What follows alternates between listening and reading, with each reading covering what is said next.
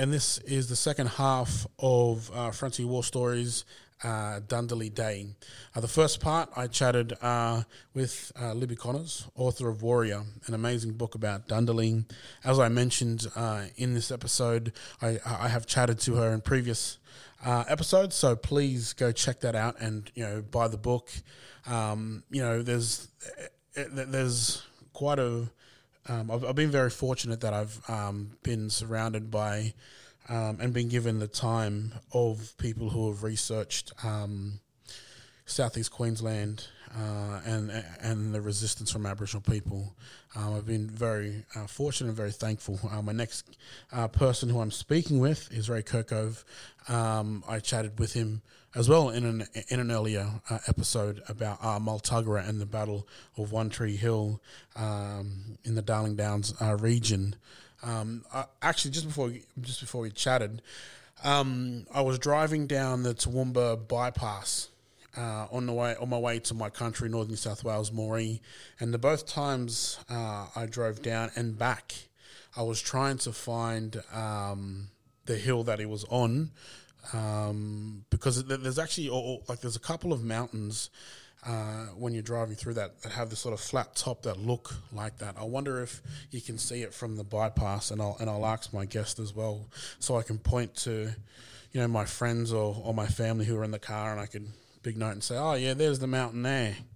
But anyways, I'll bring my guest in. Ray, thanks for coming on. And this is the first time I've had two guests on one podcast, on episode, so I'm very excited to be sharing so much knowledge in an episode as well. So thanks for joining us, Ray. Thank you. My first question, which is totally not related, but when you are driving down the Toowoomba bypass, can you see the mountain, like Battle Mountain, or sort of one of the mountains where the commemoration is? Because isn't it like you commemorate on the opposite mountain to... Oh, well, they commemorate above it, down at it. Oh, okay. It's very obvious because it's the only mountain that looks like a little volcano. Yeah, so it's got like a flat top, hey? Yep, yes, it's a flat top, which was naturally like that. It was grassy. That's why it was called One Tree Hill. It hardly ever had any trees on it. Had one tree on the hill of it. Yeah, well, some of them may have had more, but, you know, it never had many. It was always grassy on the top. You know. It's very obviously, you know, it looks very distinctive. There's nothing else that looks so like a little perfect volcano. Mm. And you do see it when you descend down quite. It's usually on your right if you're descending down from Toowoomba. Now, yeah, I remember actually driving to New South Wales to Moree actually for Christmas, and my daughter going, like, she tries to say, she says it very cutely. She goes, volcano. She's like, look, there's a volcano, and I was like, I think that might be the mountain, my darling. So I'm glad I got that right. So my daughter actually showed me, yeah.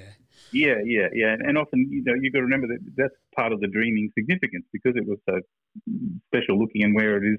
If you ever get up the top there, you've got tremendous views out all the way, you know, all the way to the scenic rim and along the river valley, so you could see why it was so important. And which, you know, later down the track, I want to continue the conversation of sort of points like that, you know, signalling points, which... Like, I think we should just dedicate a whole episode to talking with you and other people who have done some stuff around this particular topic, and especially in the frontier and how that was used very significantly to sort of interact with other mob in regards to sort of frontier violence sort of heading their way as well. But on the 5th of January, we commemorated Dundalli. Over the last almost 10 years, Aboriginal people have gathered at Post Office Square with non-Aboriginal people and have looked at honouring and respecting the life and time of Dundalli, and especially, you know, this sort of, you know, 1860s, 1840s, 1850s period of time when sort of Dundalli had, you know, was running around here in Southeast Queensland.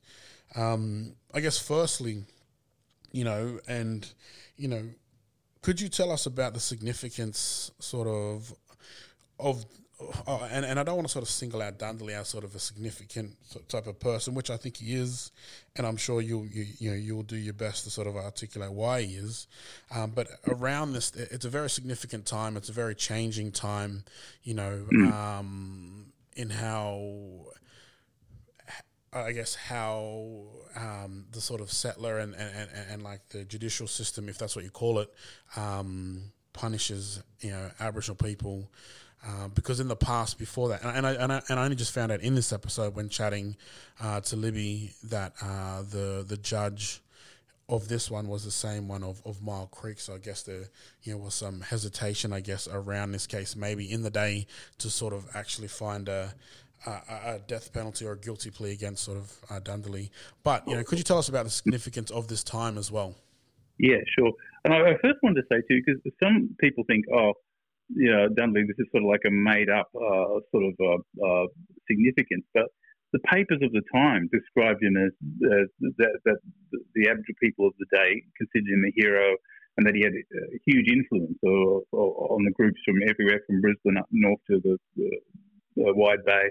They described him as a great man. So these were things that were coming from Aboriginal people and that were observed at the time, and that even his enemies, the settlers, were saying. So I want to make that clear, because some of people say, oh, totally. They constructed this, and no, they didn't. You know, if you read the papers at the time, it's there in your face. Okay, but on the issue of the importance of the time, and this also comes out of some discussions I had with Libby over the years. It's a very interesting period because you got to remember that Queensland started as a penal colony, and there was a limit on where people could settle, and people were called squatters because they went outside of that limit. They were basically illegal. And the government was aware of that, and there was a lot of shade thrown on them, and they were considered, you know, well, you're not doing the right thing. But what became of this group is that they became so wealthy and powerful, they started to pressure the government and to sort of be seen as legitimate. So even though they were illegally invading Aboriginal land, I mean, any presence of white people is illegal, but I'm saying even for the time they were considered illegal, they gave themselves a huge amount of political power. And by this time it was reaching that tipping point where they were becoming more and more powerful. They were pushing, they were lobbying, and they were saying that there wasn't enough done against Aboriginal people. They felt that the case that happened with Myall Creek, where white people were executed for their actions against Aboriginal people. They thought that was extreme. They kept trying to show settlers as victims and as themselves as sort of like heroic figures. So that's the background of what was happening at the time. And you've got to remember that Queensland at the time, there weren't that many people. Brisbane was a fairly small place, and there were still many, many Aboriginal people. So it was a very bold thing. It was definitely meant as an example. The usual practice would have been to have someone like Dundalli sent down to Sydney and then go to a trial and so on, and often not much happened. But they deliberately did this to show an example and to show their power. Spark fear into the eyes of the lives of Aboriginal people. Yeah, definitely. Because they felt they weren't in control. And this is the interesting thing, what often gets forgotten is Aboriginal resistance was actually quite successful in a lot of areas, and the white population felt that it was like a standoff, you know, like who's going to have the ultimate power. And a good example of that is I was looking at this before, you know, what actually happened on the day itself is that Captain Wickham sent his assistant back. He said it's too dangerous, you know, go back, you know, and look after my family, which was back in Newstead House, you know. He told him to flee because he himself was worried. He said, I'm worried about what's going to happen. And that's the other reason why they actually called people, they called in settlers from everywhere. People, that's why there are so many reports about Dundalli's execution. It's because through word of mouth, they basically brought in people from all over the place. There's people coming from Stanford, from Wide Bay, to be there armed and to have sort of like a show of force. It was basically like a rally, you know. They said there was a huge semicircle of people. Roughly, you got to remember where the hanging took place. That was where the post office is now. But at that time, it was a huge open field, and that was the jail. The post office had been the jail. It was a mixed jail, so you could have women and men there. That's why Dundalli was there, and they erected the gallows right in front. And so if you can imagine that the area that's now sort of Adelaide and Ann Street, all the way up to Wickham Terrace almost, you know, but that was a big field, and and there was just a couple of houses and inns and that sort of thing there, and it got filled with people. Yeah, can you imagine that? Mm. And that just around the gallows, they had actually brought out all the constabulary, so all the police and all the armed forces. So they were surrounding there. So you had all these people with arms, and you had all the settlers with arms. And then up on the hill where the windmill is, they said there were hundreds of warriors. So it was various groups had come up there to protest, and they were all yelling and screaming. So it was a real touch and go about what would happen. Mm. Just on sort of the trial aspect as well, I spoke with Libby, as I said just before, and as mentioned in our chat, you know, in the sort of the 10 minutes that we've been talking for, you've mentioned how it was sort of to be, Dundalli was to be made an example of because of his exploits and this resistance that has been carried out here in Southeast Queensland for quite some time and everywhere, like you mentioned. But, you know, the judge involved, I don't know, he was sort of, some would say he's a sort of a progressive judge, you know, that sort of executed white people, wanted to sort of give a fair trial maybe here in Brisbane in regards to sort of some of the, if he sort of, you know, dealt with other Aboriginal people as well. I thought I'd bring that up as well and, you know, like your thoughts on that as well, you know, like. Yeah, well, it's interesting because Governor Gipps at this time, I remember coming across this letter about this, which surprised me. Some people's reminiscences that, I think what it was is there was like an official line where this was sort of the Age of Enlightenment, where they wanted to be seen to be, you know, decent, and yet there was also sort of this brutal streak that was emerging because you've got to remember Queensland was moving away from being a penal colony into settlement. That means that there were these people that were spreading out into the land, which hadn't happened before, and they were taking up huge chunks with their cattle and sheep and whatnot. So the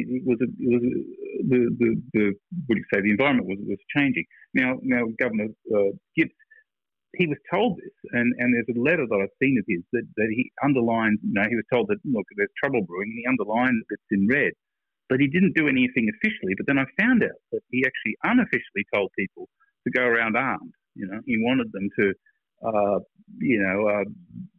be ready, you know, and be vigilant, this sort of thing. And he sort of gave a sort of a nod to those who actually went around and did some of this horrific stuff. So you got all that going on. But what often gets overlooked is the fact that the resistance was fairly effective. People think, oh, you know, well, what is it? They burned down a hut or they killed a few cattle. Well, you've got to remember where Dundalli was operating, that was actually the very edge of the frontier at that time. It's the Cashers, the Youngs, the Gregors, they were actually the northern edge of where settlement had gone to. And all that was their hut and their run, which is all, you know, if you can imagine, lots and lots of sheep. And they were usually unfenced.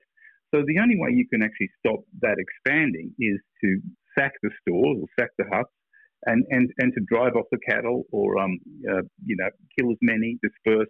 In many cases, Aboriginal people were actually taking entire flocks and moving them elsewhere and basically, getting rid of the shepherds and then just taking over the flocks. So they were usurping the pastoral industry, which is, you know, which gets incredibly overlooked. But this had a huge effect. I mean, even...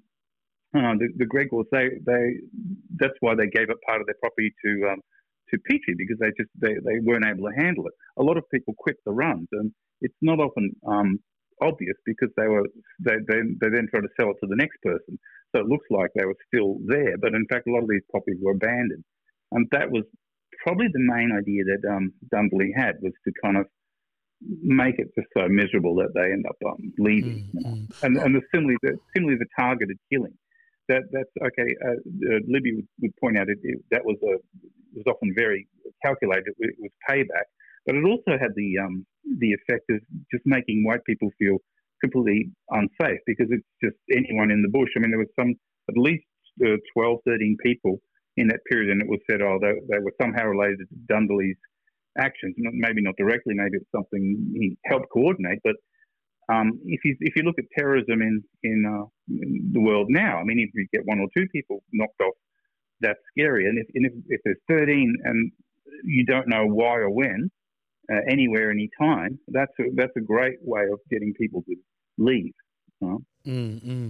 I remember, and earlier on in some of the episodes that I'd done, I believe it was when I was talking to, it was about the Victorian resistance, and I remember when we were having that chat, my guest mentioned a couple of times, like either he did or I did first, but we spoke about sort of this economic warfare that Aboriginal people was waging on settlers and pastoralists and, you know, and these farmers and cattle station owners, you know, by stealing cattle or sort of destroying crops and all these things as well as a form of sort of resistance as well.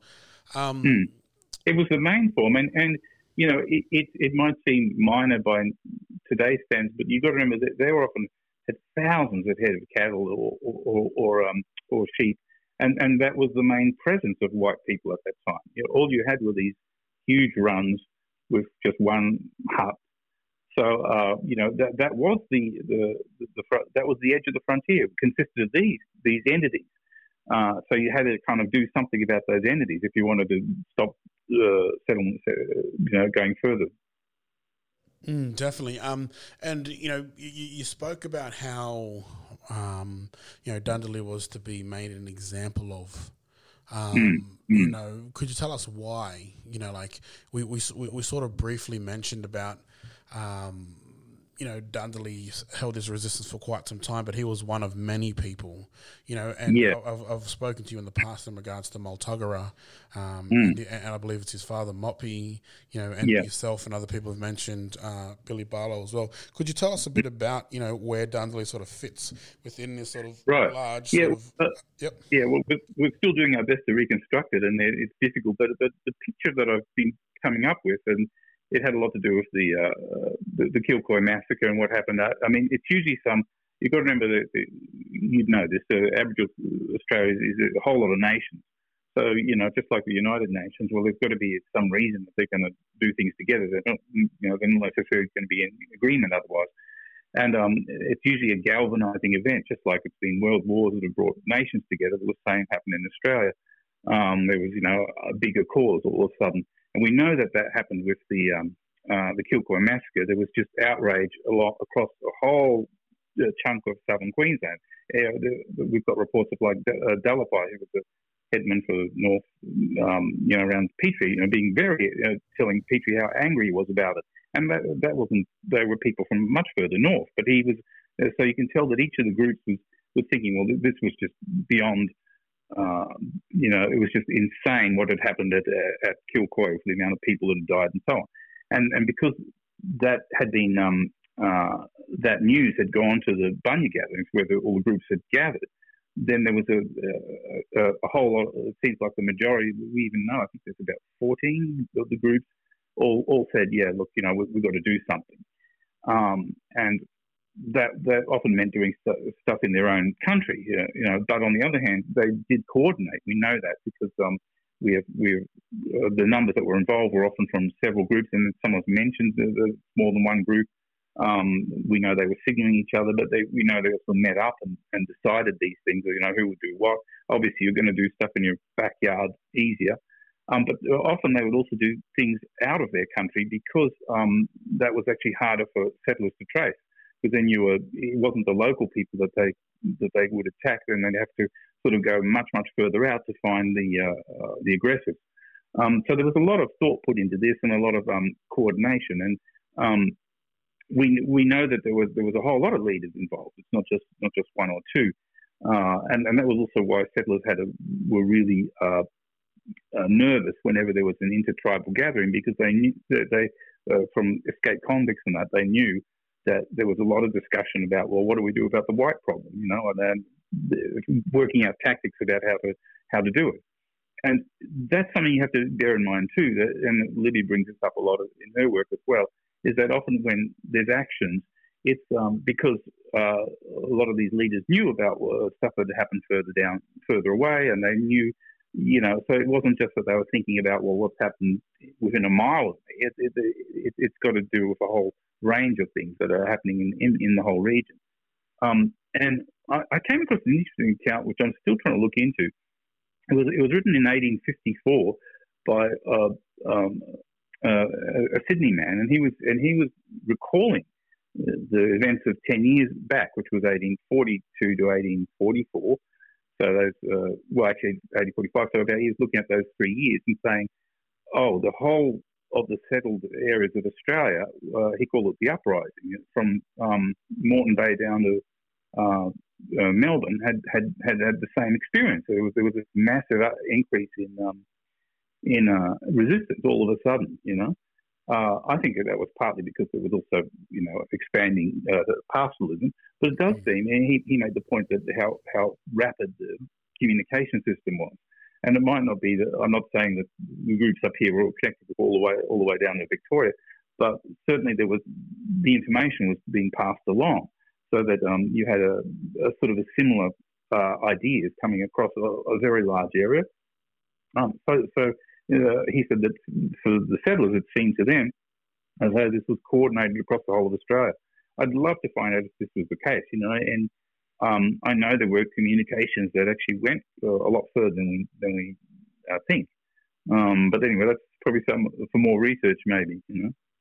Definitely. That's an interesting, you know, point that you make with that as well. Maybe, you know, Myall Creek as well, you know, played a part in sort of this resurgence as well, because I remember I was talking to Callum, who wrote Surviving New England, and he mentioned that after, you know, the execution and you know, the justice given, you know, to Aboriginal people, there was this sort of resurgence and these uprisings in and around the New England area as well. And I'm sure, you know, as fast as sort of white people told each other, you know, black folks would have done the exact same through their own methods as well, you know, through sort of these signalings that you have mentioned. Well, we know that traditionally that you know, in pre-contact times, there's a lot of accounts of how fast the message system worked. There was a network of runners and the smoke signalling, and we have accounts from the explorers that they were just going up the coast, and you would see these little smokes going pop, pop, pop, one along for one hill to another. So we know that there was a lot of what would you call, like, chatter. There was a lot of you know, people weren't as isolated as some of these accounts make out. They were actually very aware, and news got sort of constantly passed along. Also, you had people would visit and so on. So, I think that there's definitely evidence of that, and you know, what I want to get across is the fact that there was a lot of success with a lot of these places. The fact that entire runs had been abandoned, like Dundalli was possibly involved with the action that was at the Eel Firm property, which is what's now Wide Bay. Now, there'd been an attempt to settle there, and that was actually snuffed out for 3 years. Now, that's quite a long time, you know? And that was with Kabi people and others and Bachelor and so on that are up there. So you know, I'm thinking from his perspective, Dundalli's perspective, well, he had a success there. You know, he's managed to do some things in around the Pine River that, you know, the people aren't coming there anymore. So it would have seemed to a lot of the groups around there that, well, it seemed to be working. They wouldn't know that somewhere in a back room people are reselling that land to someone else. They would, from their perspective, well, there's nobody here, you know.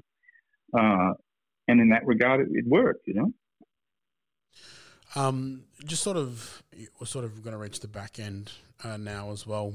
And, you know, like most of the stories that I've done on my podcast, when I come to sort of this ending part, it's sort of like the inevitable, you know, like, you know, we're sitting in a time when we know that these things have already been carried out, you know. And I'd love to sort of sit there and sort of just reminisce about sort of the actions and the you know, the resistance and the tactics and all these things that happened as well. But I think, you know, as significant as that as well is sort of, you know, the timely death of these figures around these times as well. You know, Dundalli was, you know, a public hanging. You know, it was very public, you know, reporters and, you know, judges and, you know, people were came up from Sydney.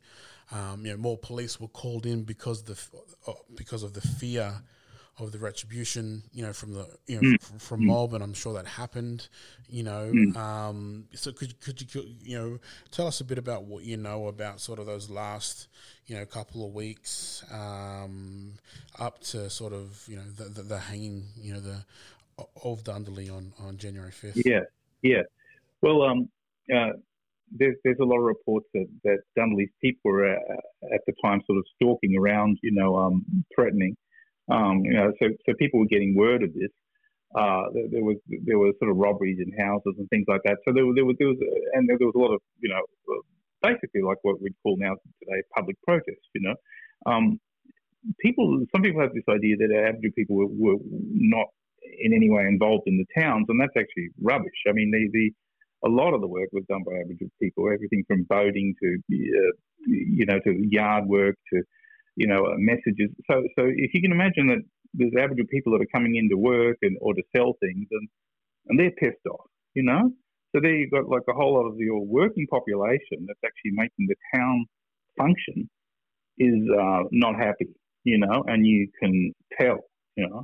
You can imagine the state of fear that a lot of the settlers had. You know, the council had they were sort of like staying in their houses. Others that that the crowd was so huge they could even see, like, even from where they were trying to do their work in their shop, that they could see what was going on down there. And what struck me is that there's so many accounts that emerge even like so much later, even from other parts of Australia, of people who remember what happened there. It just really marked them because it was just such a dramatic. It was such an iconic thing in a way, you know, like right in the middle of town, and then that they're going to, you know, a lot of these killings used to happen out of sight, but here is this giant of a man, nearly 7 foot. You know, a lot of the commenters say he was, you know, they'd never seen such a striking, athletic specimen, you know, with a booming voice, and he'd managed to. Over a decade of doing all these activities, and 7 years they hadn't even been able to find him. He was actually working a whole year under their noses, and they didn't know this. I mean, this guy was really, really clever at what he was doing, and they had him there, and none of the, you know, the local population. Even the interesting thing is there's even accounts that white people were booing at the soldiers.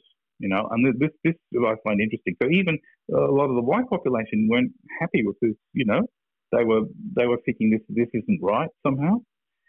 I think it was an extraordinary event. You know, and well worth commemorating for more time.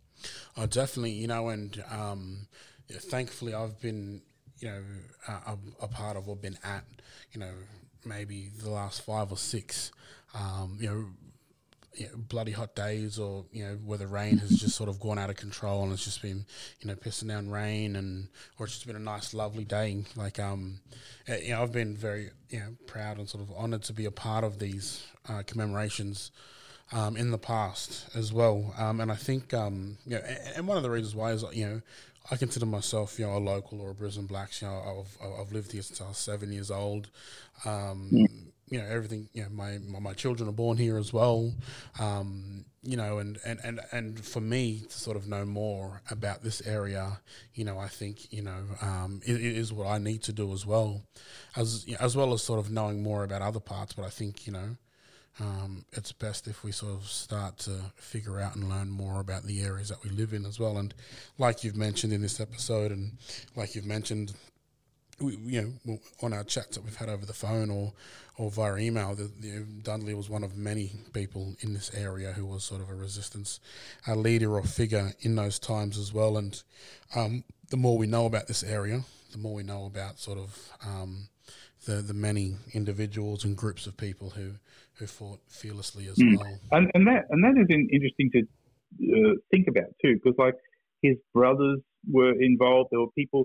These were people that knew each other, that would have seen each other at things like the Bunya gathering, and you and I just discussed, like you asked me, was there evidence that Moppy and Multuggerah and Dundalli, well, I said, well, it's impossible.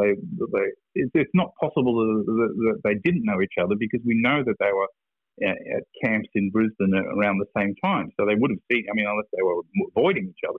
And we also know that they had conferences up at the Bunyas to discuss what to do. So I'm pretty sure they did all know each other. But then they've got sort of different responsibilities depending on where they're from, so that's why the war was different in different parts of southeast Queensland, depending on like Moppy and his lot, they had more of an alliance with a whole lot of the different mountain people and sort of down almost to the border, and the Darling Downs. So that was kind of his area, if you like. I guess just my last question, just in sort of wrapping up, the importance of sort of commemorating and remembering, Dundalli and Moppy, Multuggerah, the Pemulwuy, Jandamara, all of them. There's many, Aboriginal people that we should, should do more of, sort of commemorating. Why is that important? Yeah, well, I find it important, and I'm a white person, and I can say this, that history is an interesting thing. It is always, the most interesting parts of history are usually when there's conflict. And it's because there's a lot of interest in what happens when, to put it bluntly, the shit hits the fan. What do people do when the chips are down? Where do they stand on things? What choices do they make? So some of the most interesting stuff that happens is around that. But apart from that, sometimes the most even as a white person, I find it more interesting what a lot of the Indigenous leaders did, because sometimes there's more values in it. But I don't say that. It doesn't mean that some white people weren't great either, but. It's I think some things are universal, and you can have heroes regardless of your ethnicity. A heroic figure is a heroic figure, and we should never limit that to what our own ethnicity is. We should be fair enough to see that any community's heritage is actually a joint heritage. We all inherit stuff from a number of communities, a number of cultures, and sometimes it's like that's the same thing you have in the States. There's often more interest in, say, Crazy Horse and Sitting Bull than there is in Colonel Custer, because why? Because it's to do something against greater odds is actually is braver than to have like a whole barrage of tanks and to have it easy. And that's a human story. I think these are really important parts for any person living here. Anyone should be into it. Oh, definitely. And I guess on that note as well, thanks, for joining us.